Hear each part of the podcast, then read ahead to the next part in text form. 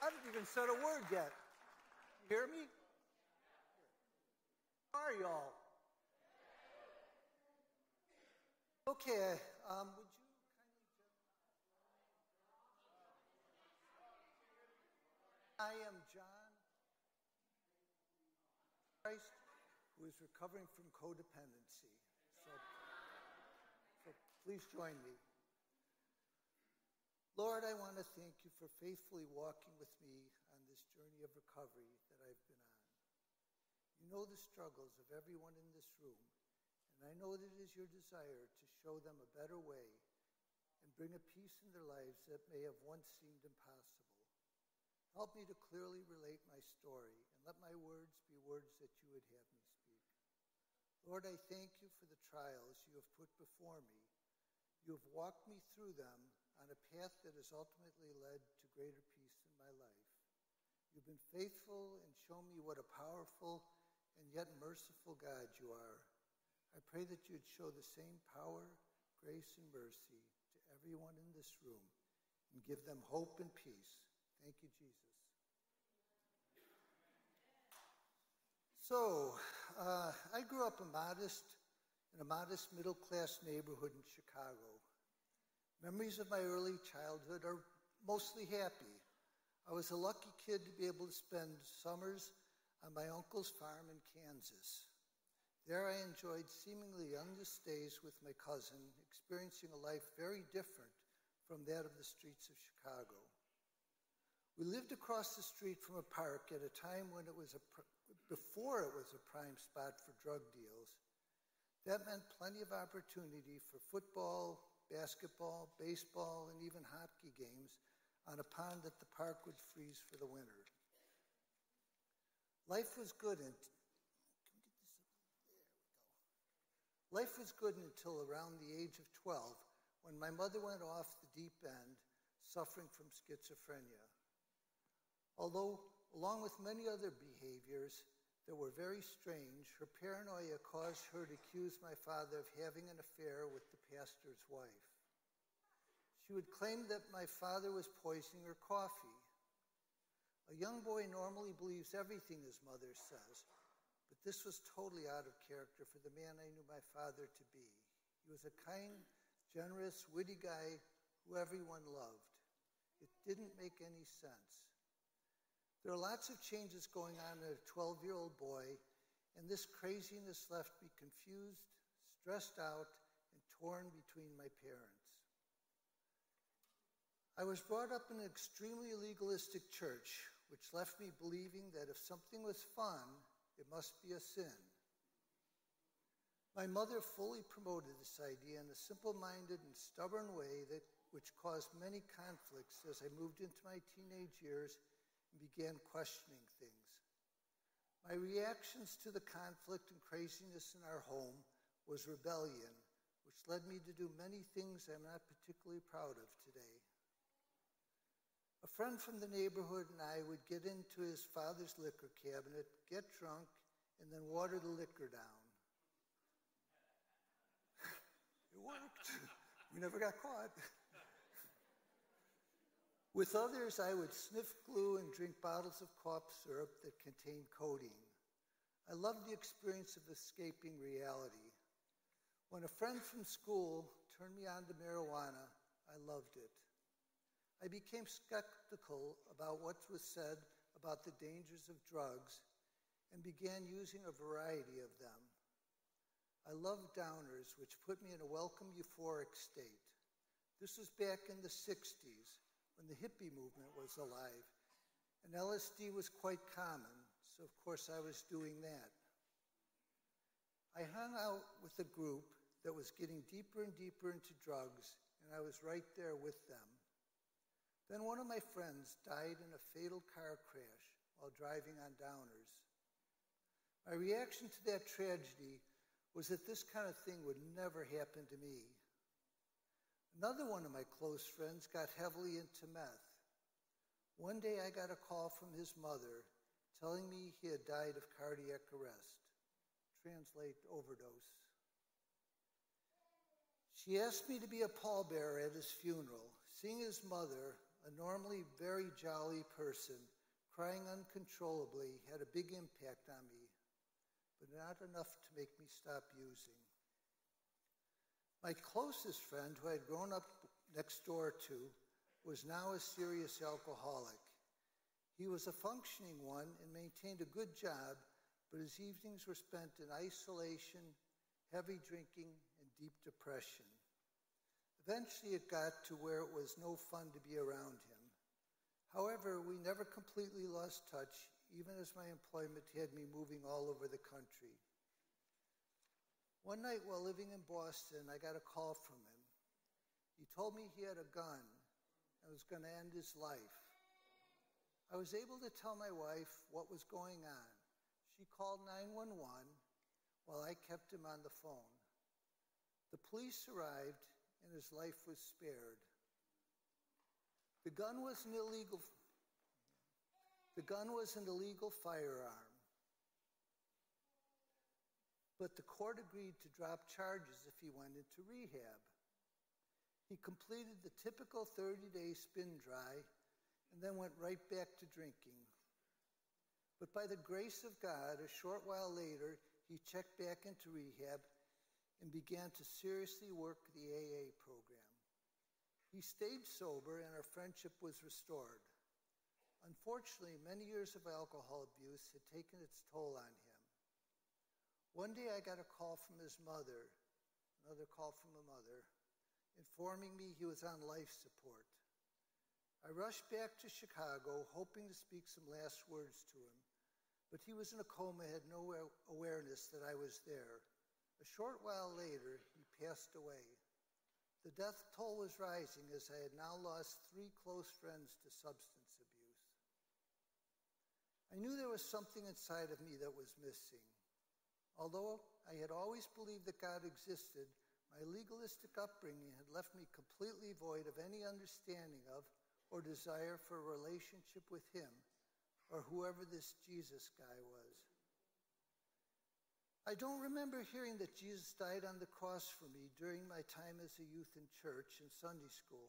Maybe I wasn't really listening, possibly because, along with two other friends, we would often sniff glue in the basement of the church during services.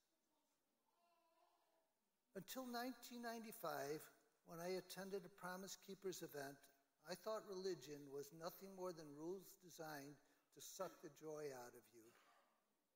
There at the Oakland Coliseum, I saw men who appeared to be truly joyful and having fun. This was not the way I'd come to view religious people.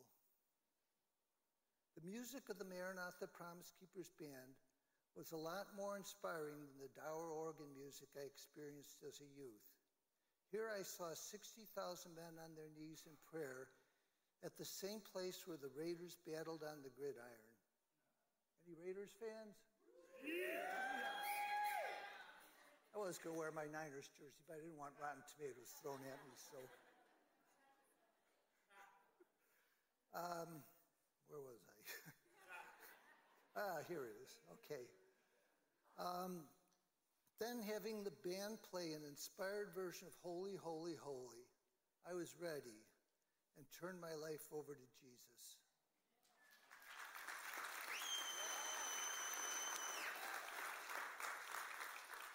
I immediately felt the Holy Spirit washing over me, and I began to experience a taste of the joy those other men had.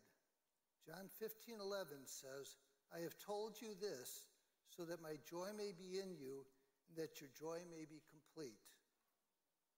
Then one day I got a call from a hospital back in Chicago telling me that my mother had been admitted, was in bad shape, that my brother was in jail on charges of elder abuse. This was no surprise to me. My brother was a self centered person who only cared about himself. He hadn't worked a day since his early 20s and had been living off my mother. With my brother in jail, I had to obtain a power of attorney to move her into a nursing home, and shortly after that, put her in hospice care. While taking care of her affairs,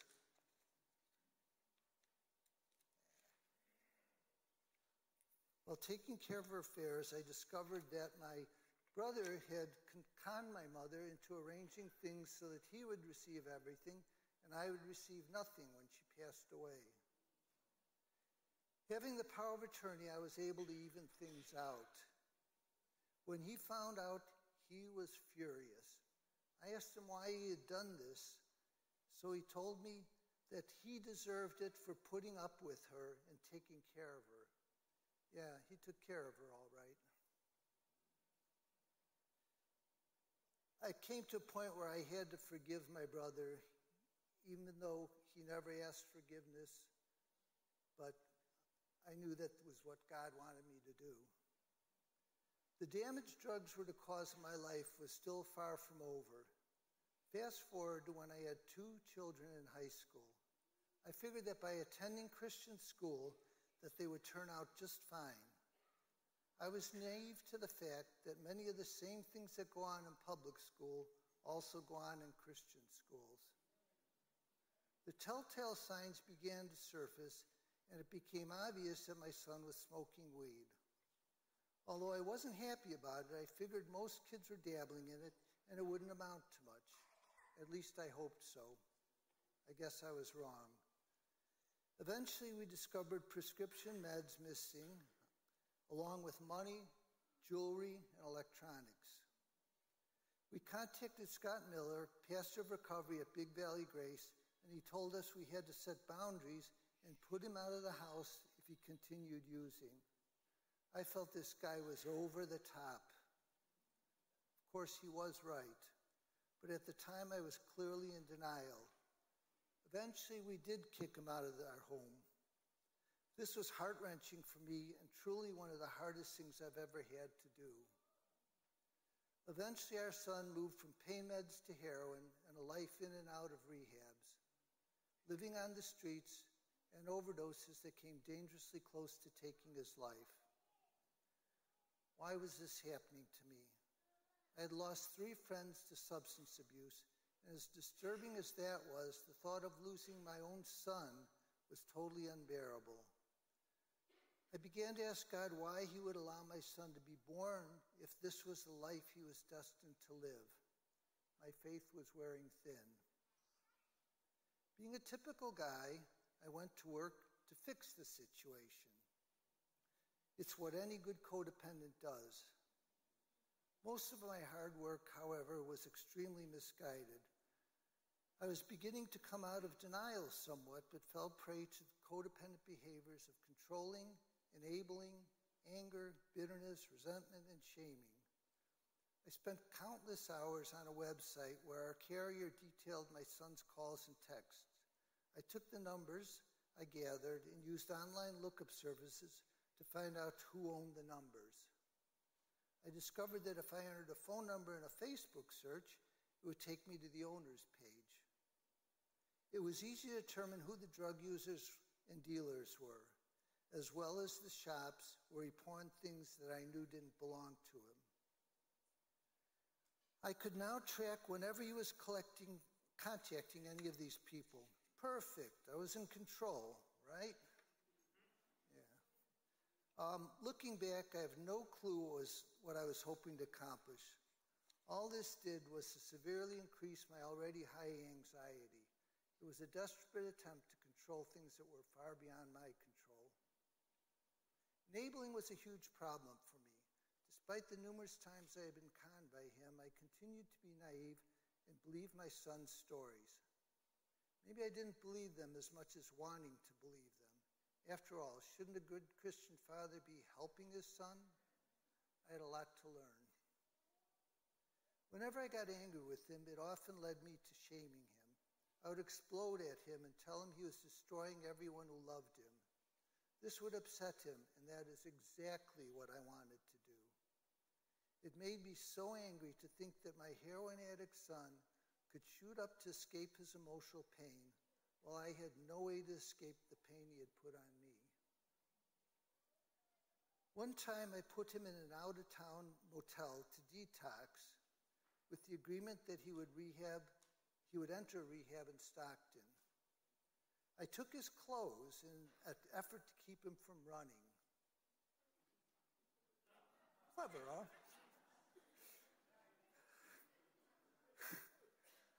when I picked him up, he didn't want to go.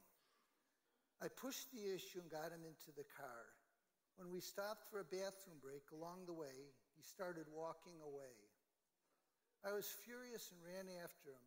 I tried to force him back into the car when an off duty fireman who was passing by intervened, saying I had no right to force him into the car. The whole situation was ridiculous since I was recovering from a very recent knee replacement and seriously could not have run after him but for the adrenaline raging through me. Out of anger, I tried to con- once again control my son into doing something he was not ready for nor committed to doing. That anger only served to hurt me both physically and emotionally. One of the unfortunate things about dealing with a substance user is that it frequently has a devastating effect on relationships among their loved ones. This was particularly true in my own marriage. My wife and I always seemed to be on opposite ends of the spectrum regarding how to deal with this situation. This would lead to heated arguments over which was the better of two equally bad ideas. There was a lot of anger between us. At this point, I hadn't yet learned that anger can be a secondary emotion for the pain one is experiencing. There's a saying that hurt people hurt people. This was true of us, and we came dangerously close to destroying our marriage. I would get so mad at my son, my wife, God, yes, God, and the rest of the world. I kept asking the question can't he see this makes no sense? Why doesn't he just quit? I had a lot of bitterness and resentment towards him, my wife, and anyone offering me useless advice. I've since learned that bitterness is like taking the poison and expecting the other person to die. I became more and more isolated. I didn't want to be around people and hear about good things happening in their families. When someone would ask about my son, it was particularly depressing. I couldn't speak honestly because of my pride. I felt I would be looked upon as a failure at parenting. It was getting crazier for me as more and more of his high school classmates were getting ahead in life, graduating college, or getting married. I didn't want to hear it because it would sink me into depression knowing this would never happen with my son. Things were not good, and I saw no end in sight. One night, my wife asked me to go to a party. This was the last thing I wanted for some reason I reluctantly agreed to go. There I met a guy who immediately connect, who I immediately connected with. Everything about his life was a parallel to mine, only more so. He had two sons who struggled with substance abuse. He had separated from his wife for over four years, but amazingly they had reconciled. He understood, and it was easy to talk to him because he totally got it. We spent the whole evening sharing experiences. He told me about a Celebrate Recovery group called COCA, which stood for Codependency with a Chemical Addict. He said the group consisted of only himself and one other guy. He invited me to join them. Although I was at a place where I didn't really want to talk to people about what was going on, I felt this guy was different, and I figured at least I could be comfortable with him. The next week I went. Testimony that night spoke powerfully to me. As I heard the story of someone who had gone through years of multiple rehabs and relapses and had now achieved a long period of sobriety. This person gave credit to God and CR. This gave me a glimmer of hope for my son. I was now ready to go to an open share group and learn how to fix my son.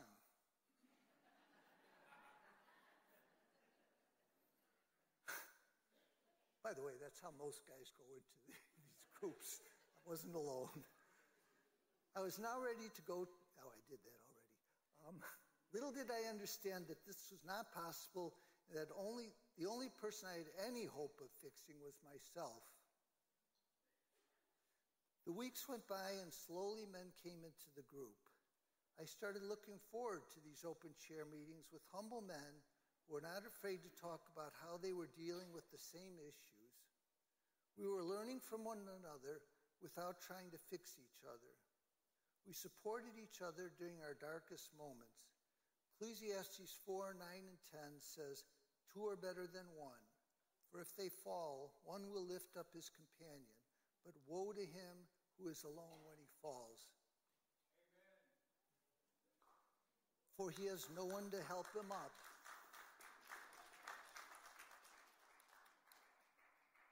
Proverbs 27 17 says, As iron sharpens iron, so one person sharpens another. Doug M., one of the two originals in the group, kept repeating the point that the real growth in CR comes in step studies. I knew I needed to progress further on, on the road of recovery, and I decided to give it a try. Doug, wherever you are, thank you for the encouragement. Asked David F., the man who first invited me to CR, to be my sponsor. Dave, wherever you are, um, You've been an awesome friend. We've shared so much. and I couldn't have made this journey without you. Love you, brother.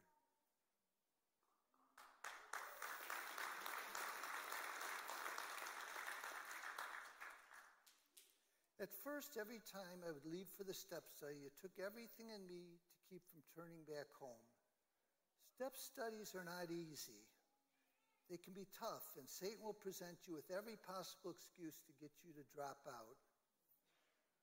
Well, in the step study, my wife and I were not in a good place. My daughter wasn't speaking to me, and my son had overdosed in Seattle, where it took multiple doses of Narcan to revive him.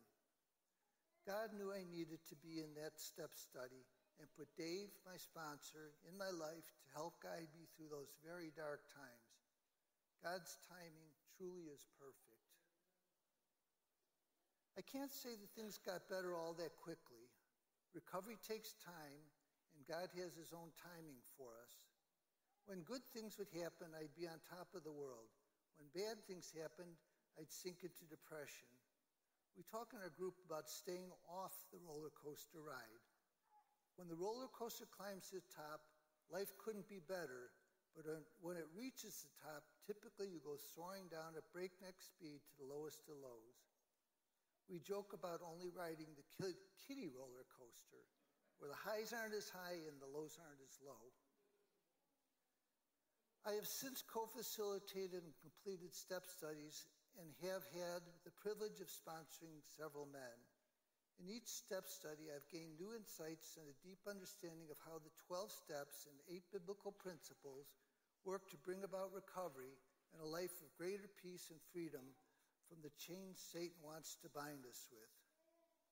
I'm learning that when I feel myself becoming anxious or stressed, to go back to steps one to three, where I am reminded that I am powerless. But if I surrender the situation to God, He is the all powerful one.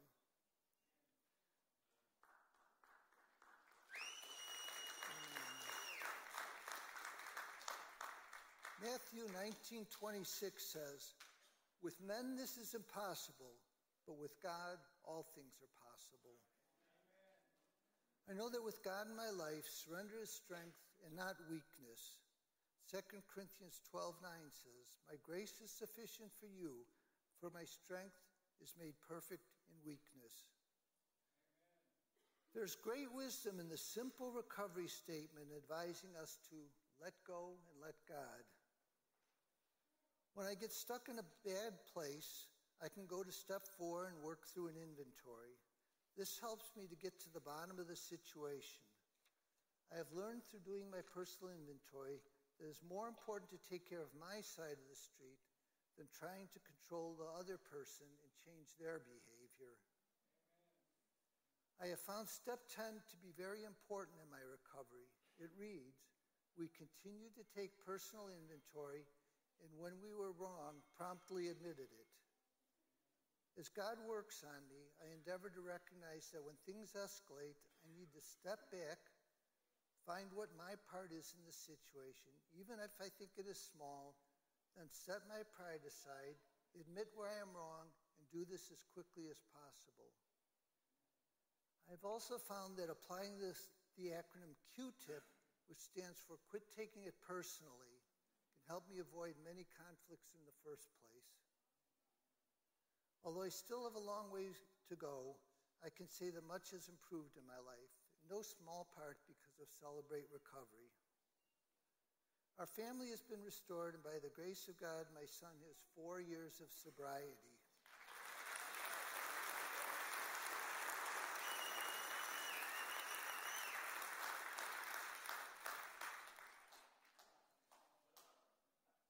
He is married and has a daughter, my precious granddaughter Scarlett. She is truly a gift from God.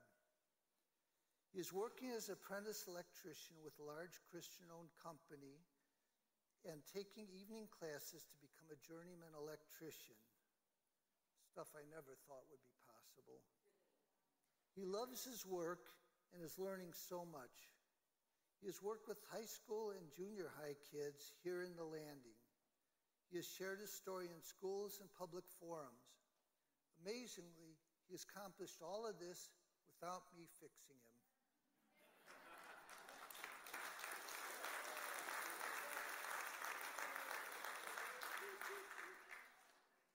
I am truly proud of the fine young man he has become. One thing I have learned is that codependency is no different from chemical, sexual, food, gambling, or any other addiction and that is a part of you that will always be there to some degree.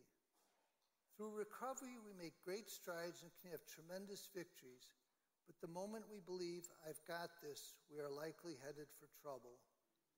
This is the reason I have found steps 10 to 12, known as the maintenance steps, so important. Another thing I have learned about codependency is that even though I was motivated to recognize it, and work on it because of the substance abuse in our family, it affects so many other areas of my life. I am learning that not only is it not my responsibility to fix people, it took a while for that to get through, um, but I don't have to do everything for them. This robs them of the opportunity to empower themselves. I would like to mention Scott Miller, that guy who I really didn't care for at first. He spoke the truth in love to me and took a personal interest in our family. If you hear this, Scott, and I'm sure you're listening, I want to thank you. You have been such a blessing to our family in so many ways.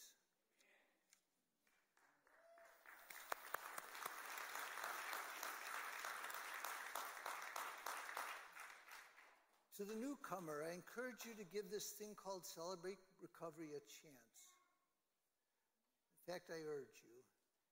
In my time at CR, I have witnessed so many lives changed. Come back to be encouraged by the teachings and testimonies. Then take the next step and join an open share group where you can gain insight and encouragement from, encouragement from others who share similar hurts, habits, and hangups. There it is my prayer that you will establish relationships with people who can walk alongside you in your journey of recovery. Finally, when you're ready, join the STEP study. Here I guarantee that you'll find insight and gain tools to help you conquer those hurts, habits, and hangups that are dragging your life down. Thank you for letting me share. God bless you all.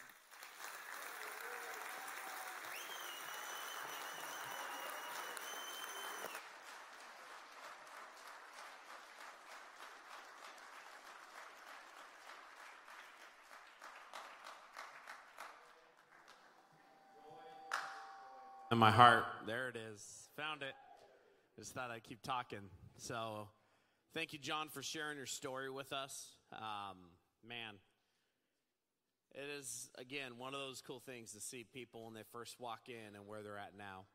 And if you're just first walking in, it is uh, going to be cool to see you up here one day sharing your testimony. And everyone's like, oh, it ain't going to be me. No, it will be. It'll be all right. Some of you, it's your turn. It's your turn. But let's, uh, if you see John around at dessert time or around in the rooms, make sure you encourage him and uh, tell him what impacted your life through his story. Here's the focus question for tonight is what are three things that you have today that you didn't have before recovery? And so good question. Good question.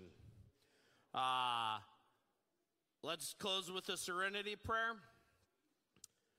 God, grant me the serenity to accept the things I cannot change, the courage to change the things I can, and the wisdom to know the difference. Living one day at a time, enjoying one moment at a time, accepting hardship as a pathway to peace, taking as Jesus did this sinful world as it is, not as I would have it, trusting that you will make all things right if I surrender to your will, so that I may be reasonably happy in this life and supremely happy with you forever the next. Amen. Amen.